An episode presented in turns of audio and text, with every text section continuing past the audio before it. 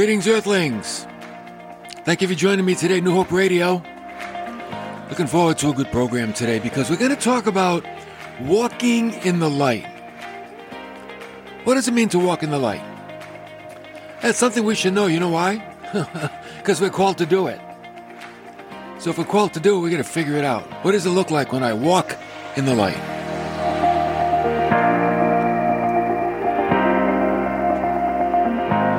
We're currently examining the first epistle of John. Some people call it First John. And we noted that, that there are three things every Christian needs to not only know, but be convinced of. Do you remember what they are?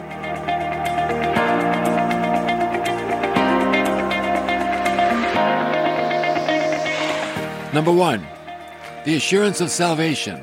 Oh, yeah, you got to be convinced of that. Number two, the love of God, how much He really loves you. You Got to be convinced of that too. And then number three, the danger of false teachings. All three, very important to our Christian walk. We also said in this study of 1 John, rather than go from point A to point B in like a linear fashion, this epistle, it's more like a winding staircase. You know, it goes back and it revisits topics that it mentioned previously. And that's okay. Matter of fact, it's good to review. So, as John writes, he comes round about and speaks of things that he spoke about previously as well, kind of like uh, a winding staircase right? When you go up a winding staircase, you kind of come back, right? You're going up, but you're coming back at the same time. Now, this epistle is divided into three main sections. This is kind of a, it's a good Bible study. This is, that's what we're doing here. Not a Bible study of First John. Section number one, the test of walking in the light. That's chapter one all the way to chapter two, verse 28. Then the test of divine sonship. Who really is Jesus? Chapter 2, verse 29, all the way to chapter 4, verse 6. And then the correlation of righteousness, love, and belief. And that's chapter 4, verse 7, all the way to chapter 5, verse 21. Like I said, this is a good study for a home group or a small group, anything like that. Get together with people and study the Bible together. This is a good study for that. Now, together, John's writings consist of some very important and practical aspects of the Christian life. I like a lot of practicality in the Christian walk. You know why? Because that's what people see. Yeah, people see not the spiritual aspect of our life, but the practical aspect of our life. That's why it's important. So it talks about doing righteousness, loving one another, believing that Jesus is the Christ come in the flesh. These are the things that shape our way of life. See, remember, to be a Christ follower, that's why I like the word Christ follower more than Christian. A lot of people claim to be Christian, okay. A Christ follower, they're pretty serious about it because they're actually following Christ. So, to be a Christ follower is to develop Christ likeness. It's not just a spiritual thing. It's also the practical part of life. Think of truth as that which carves your character. Without truth, your character can never become that masterpiece that God is making. So we need truth. And that's the danger of false teachings. It gets in the way. False teachings will dull the chisel. So in the light of false teachings, teachings, remember we talked about Gnosticism? Oh, by the way, Gnosticism, it's still around today. Oh yeah. It's an intellectual trip through the Bible with no practical application at all. It's all about information. It's around today, just like it was then. And the Gnostics claimed that God never came in the flesh in Jesus Christ because all material matter is evil. So if God had a body in Christ, the body would be evil, so how could that be God? That's what they believed. So, anyway, we're going to see what John had to say about that. We're going to embark on our study of the first division of the letter. And because of the age of Gnosticism that they are living in, John continued to remind them of three important aspects of their Christian walk. See, they were all spiritual, but John is very practical plus spiritual. So he reminds the people, listen, number one, you got to do righteousness. Number two, you got to love one another. And number three, you got to believe that Christ came in the flesh. Because, hey, if he didn't come in the flesh, how did he die for your sins? And if he didn't die for your sins, how are you saved? You're not saved through knowledge. You're saved through the precious blood of Christ. So let's watch these three as we read through the letter. Righteousness, love, and belief. Okay? In John chapter 1, verse 1, Jesus Christ is the source of the Christian revelation. Here's what John said. What was from the beginning, what we have heard, what we have seen with our eyes, what we have looked at and touched with our hands concerning the word of life. So he's saying back in the beginning in eternity past, wait a minute. He came to earth because we saw him. We touched him. We heard him. We looked at him. He's the word of life. And this life was manifested or revealed and we have seen and testify. Excuse me. Well, that sneeze come from, but you didn't hear it. That life was revealed and manifested. We have seen and testify and proclaim to you the eternal life which was with the Father and was manifested to us. John is saying, look, we saw Jesus. We walked with him. We heard him. We shared life with him. You can't say God didn't come in the flesh. We witnessed it. And he said in verse 3 What we have seen and heard, we proclaim to you also. In other words, we're telling you people. We're telling you what we saw. So that you too may have fellowship with us. And indeed, our fellowship is with the Father and with his Son, Jesus Christ. And then the result in verse 4 these things we write so that our joy may be made complete. Isn't there great joy when, when you proclaim Christ to somebody and they respond? Isn't that a great feeling? Perhaps you've been there, you shared Christ with somebody and they said, Oh yeah, I get it. I want him too in my life. Man, what joy that is for you, right? That's what John's feeling. So we've got this first cycle. The message, God is light. Verse 5, his, he said, Hey, listen, this is the message we've heard from him of Christ, right? Here's what Christ told us, and now we announce it to you that God is light, and in him there is no darkness at all. I mean, what a privilege for John. John is saying, Jesus told me this, and I'm telling you. How incredible was that? So, as always in the Christian life, whatever we profess, we must demonstrate. So John is saying, well, God is light, and in him there is no darkness at all. And we, how do we demonstrate that? By walking in the light. And he said in verse 6, if we say we have fellowship with him and yet walk in darkness, we're lying and we're not doing the truth. So he's saying fellowship and walking in the light, fellowship with God and walking in the light, they go together like chocolate and peanut butter. Like, if you're going to have fellowship with God, you've got to walk in the light. If you're going to have a Reese's cup, you could have both chocolate and peanut butter. Peanut butter alone, you know what that is? Peanut butter. Chocolate alone, you know what that is? Chocolate. But when you put them together, you get a Reese cup.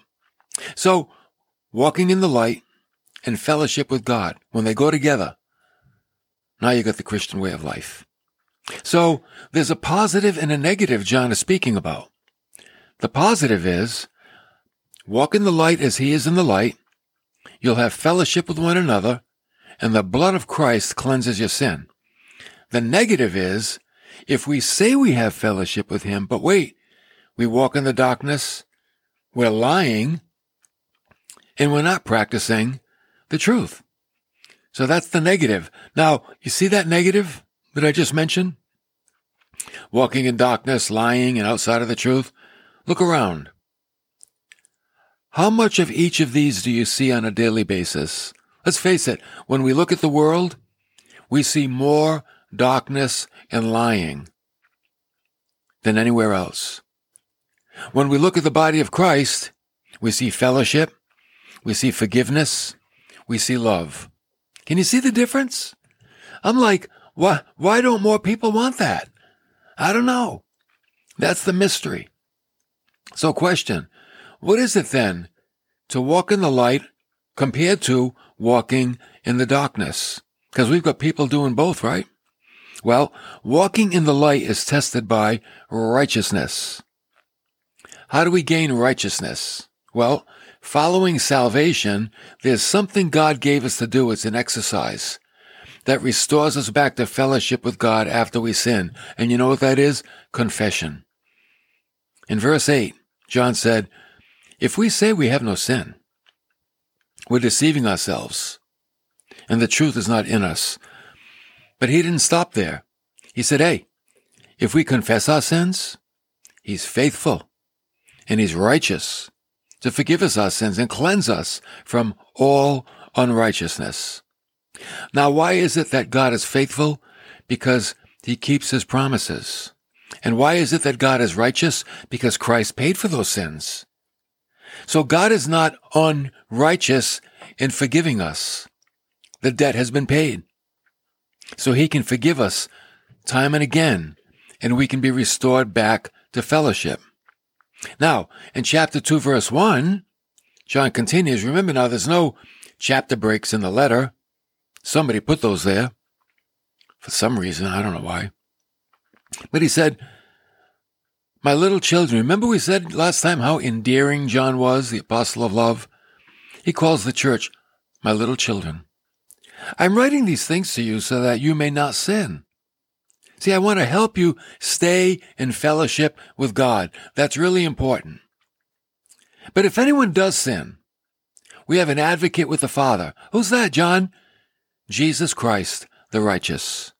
An advocate. What is that? Someone who speaks on our behalf. Okay. And then John said, and he himself, speaking of Christ, is the what? Propitiation. What does that mean? He's the propitiation for our sins. It means that he atoned for our sins. He paid the debt. Okay? And not for ours only, little church, but for those of the whole world. That's why the gospel is good news. That Jesus died for the sins of the whole world. Think of God's gift to us in his son. His son is a gift. All sins are atoned for. People can be forgiven, redeemed, accepted by God. So walking in the light requires confession of our sin and being restored to fellowship again. Okay? Number two. Now, walking in the light doesn't mean salvation. Walking in the light is what I do after salvation. Okay. Secondly, Obedience is part of walking in the light. Now we're in 1 John chapter 2 again in verse 3. By this we know that we have come to know him if we keep his commandments. Oh, how do you know if you really know Christ? You keep his commandments. The one who says, I've come to know him and does not keep his commandments is a liar. Whew. And the truth is not in him. Remember the Gnostics? Yeah. See, that's what he's dealing with. People that, man, they're not about living it out. They're just about book reports. They're just about study notes, but they're not about application. So John is saying, hey, if you don't apply these things, you're lying to yourself and, and you don't have the truth. But whoever keeps his word, in him, the love of God has truly been perfected. God's love is in you and you know it when you keep his word. And by this we know that we are in him. How do you know your salvation is real? How do you know? Because you're living according to his word. That's what John is saying. Salvation's not a head trip. Salvation is a life change. That's what John said. By this we know that we are in him. The one who says he abides in him ought himself to walk in the same manner, here it comes, as he walked. So if you abide in Christ, then you should walk like Christ walked. In other words, be Christ-like. Now we'll never be just like Jesus. We know that. But we can be somewhat like him. We can strive to be like Christ. Why? That's what makes the Christian life appealing. That's what makes the Christian life real. Okay? So, in order to have fellowship with God, we need number one, recognition and confession of our sin. Number two, that will usher in the cleansing power of the blood of Christ. Number three, though we do sin, Jesus Christ makes intercession for us as our advocate. And then number four, we walk in the light. And light reveals two things. Number one, sin. And number two, duty. So, yeah, that's why. Don't condemn yourself when you sin because the light reveals it. The light shows us our sin. That's why God gave us the exercise of confession. And then it also shows us our duty, our responsibility to abide in the Word of God. Okay? So now, walking in the light is tested by confession of sin and by obedience. Those two things. Okay? You get those two things down, you're doing okay. Confess your sin when you fail. Don't condemn yourself. Confess it to God and then get back with the Word and you'll do okay. Now, so what do we have? Obedience was the second thing, right? What was the first thing? Who remembers? The first thing was confession of sin. The second thing is obedience. The third thing is love. There it is. That's like the capstone. We're in 1 John chapter 2 and verse 9. The one who says he's in the light. Okay, now you're in the light. I'm abiding in the word. I'm confessing my sin. The one who says he's in the light, but what? He hates his brother. Well, John said he's still in the darkness. You can't be in the light and hate your brother. Because they they, they, they, they don't fit. They don't, they don't go together. Okay. So the next two verses kind of enrich the thought. Verse 10. The one who loves his brother abides in the light, and there is no cause for stumbling in him. Wow. See what love does? Love stops us from stumbling because it keeps us in the light and the light shows us where we're going. Well, we need that. But, verse 11, the one who hates his brother is in the darkness because darkness is full of hate, right? He's in the darkness and he walks in the darkness. And here's the worst part. He does not know where he's going because the darkness has blinded his eyes. So they're, they're walking in the darkness and they can't even see where they're going. They don't even know what they're doing. And that's when you stumble and fall. And that's when you get lost in the dark. Look at the darkness in the world, right? You know why the world is like it is today? Because most people are in the darkness. The world leaders are in the darkness. The movers and the shakers are in the darkness. And now look out the window and there it is a world of chaos and confusion because they're all in the darkness. John said in verse 15, your love cannot be divided. You can't love God in the world. You can't, you can't, you can't do that. Do not love the world nor the things in the world. If anyone loves the world, uh-oh, the love of the Father is not in him. You can't love God and you can't love the world. Got to make up your mind. Which one do you want to love? Well, then John kind of helps us make a choice. All that is in the world, the lust of the flesh, the lust of the eyes, oh, and the boastful pride of life, that's not from the Father. It's from the world. And by the way, he said, the world is passing away and also its lusts, but the one who does the will of God lives forever. There it is. I mean, is this a no brainer? Really? Is it that hard? You live for the world that's passing away, or you live for God and you live forever? I don't know. Looks pretty simple to me. So, so far we have walking in the light is tested by doing righteousness, living in obedience, showing love, and then the last one I have for you, real belief. People can claim, they can proclaim, and they can testify of their walk with Jesus Christ. But it is belief that makes it real. And belief is not a mental assent. It's a life that is lived in agreement with these truths. See, belief requires evidence for it to be belief. Belief must be demonstrated.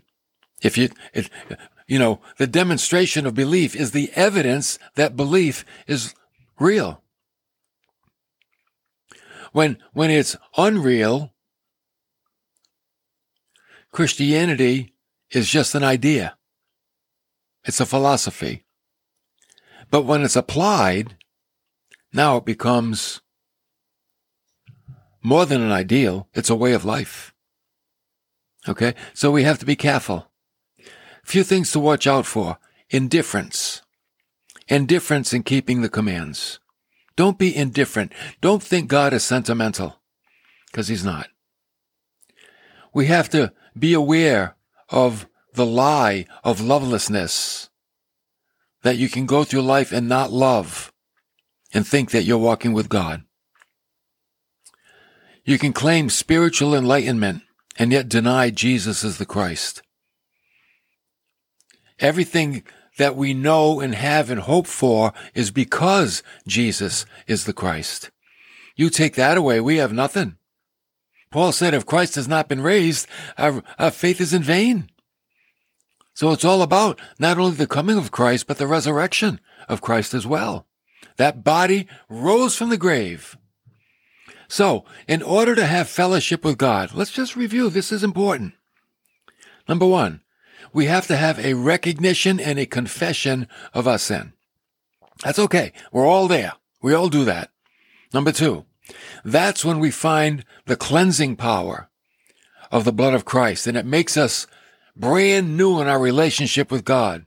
Squeaky clean. And then we have the confidence that Jesus is interceding for us because he can defend us before the Father. And Satan as the accuser of the brethren, Jesus can stand and say, but Father, my blood has atoned for their sins. And they have imputed righteousness. And Father's like, yeah, you're right. They do.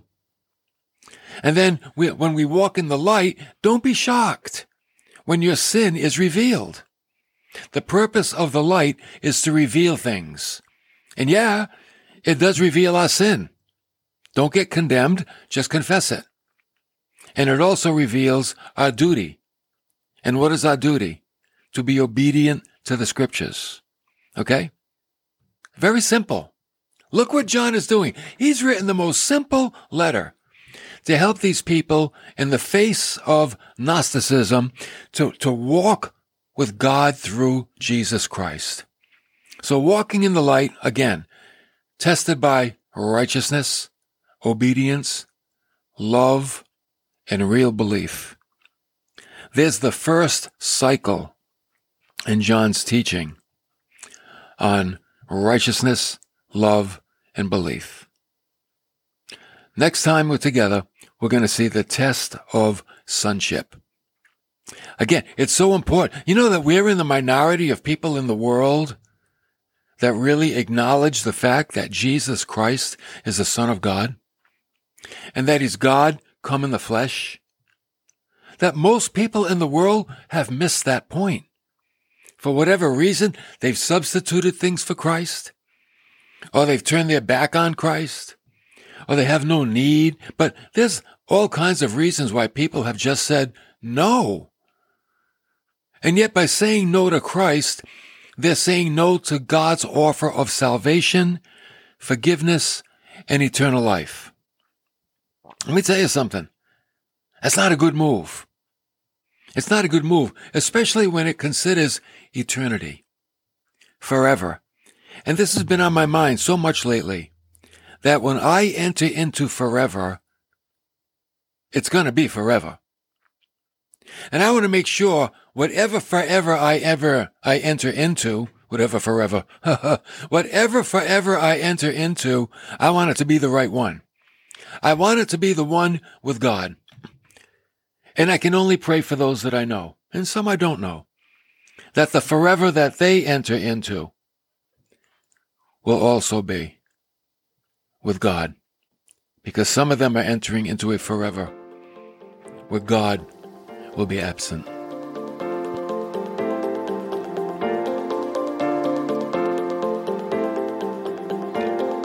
Oh, that's not a good thing. It's a heartbreaker, isn't it? That's why we need to do two things. We need to pray, and we need to walk in the light. See, walking in the light makes our faith believable by others. If we don't walk in the light like Christ is in the light, who's going to believe us? Who's going to believe the Christian way of life is better? It's beneficial. No one will. So we walk in the light not just for us, but we do it for others as well. Something else you can do for others. Join the Hope Club. Join the Hope Club so we can get our messages out far and wide. Go to newhoperadio.live, click the menu bar. Everything you need to know, it's right there. Let's spread the good news of Christ because there are too many people, man. They're in the dark. We want to bring them into the light the light of Christ, the light of forgiveness, the light of everlasting life with God. We'll see you next time